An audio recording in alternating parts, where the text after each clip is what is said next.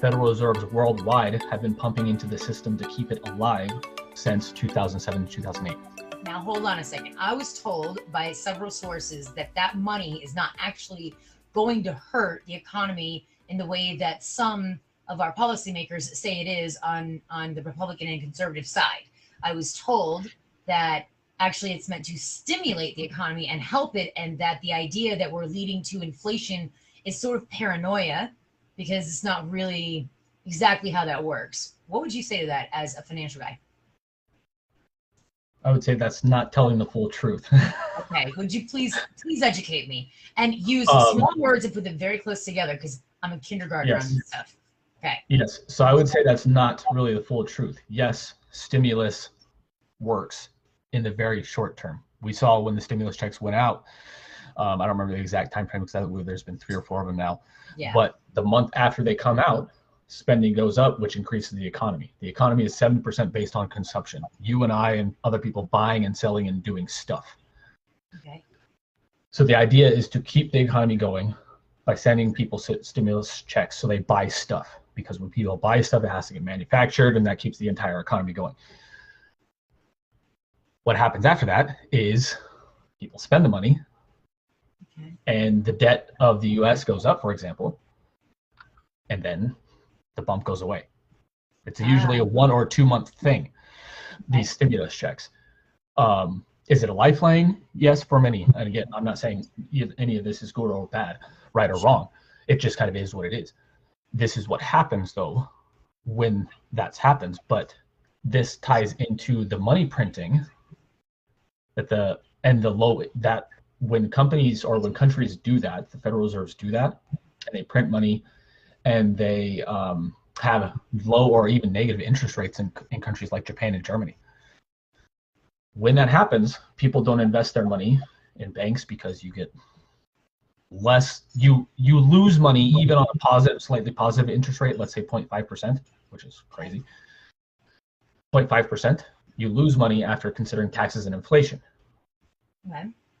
So people invest in the stock market which is increasing the bubble in the stock market and they buy assets to try to earn a return because they can't do it in their savings account Makes sense. you're seeing that in the housing bubble right now. You're seeing that in the stock market bubble right now.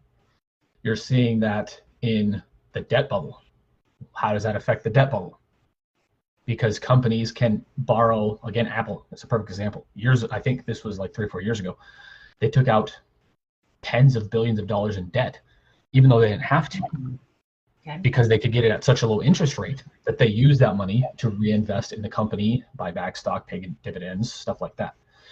So this is increasing the debt bubble as well because companies, so it increases the stock market bubble, housing bubble, all the bubbles we talked about at the kind of the top end because people are trying to invest and get a higher return. It also increases the debt bubble as well because people are trying to maximize their money. If they can let, so and I'll, and I'll explain that.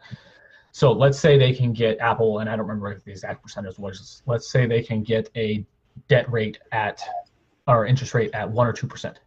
If they can reinvest that in their company and earn ten or twenty percent, that's a no-brainer to invest. That's called capital allocation. Um, so that's what a lot of companies are doing. That's why we're seeing bubbles and debt issues everywhere.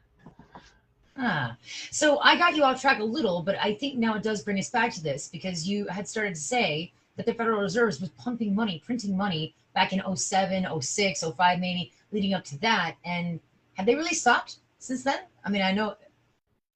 Do they do it every year, or is this is the damage already done? Is does it matter if they see if they even stop now at all? I don't know the answer to that question. What I do know is that I saw a stat, and I think it was like in March or April timeframe, that 25% of all US dollars ever printed have come in the last year since COVID started. Wow. Okay. So, what does that mean to everybody? That there's more kind of funny money floating around. That's why there's something like $3 trillion on the sidelines that companies have. Um, they're ready, they're waiting to deploy it because they have the money from the government or whoever and that is being printed. Uh, banks are a huge example of this. They have a ton of money sitting on the sidelines. Um, hedge funds, um, investment firms. They have a ton of money sitting on the sidelines. Why is it sitting on the sidelines? Because they see all these bubbles that are forming and they want to wait until the crash happens to buy assets cheaper. Ah, that makes sense. Okay. So that's how the wealthy get wealthier. But how does Yep. it affect the people who are looking for minimum wage jobs or have minimum wage, the middle class? How's this impact? That's a great question. And so that's how the wealthier get wealthier because they have the capital. Okay. So when Federal Reserve pumps money in and interest rates are low, the people that have the money get richer. That's why over the last 10, 15 years, the rich have get, gotten richer. And again, that is 100% a fact. That's not just something people say on the left or the right or whatever. The richer, that's 100% true. Okay. That's why it's true though, because they have the access to the capital that the middle class and poor people do not.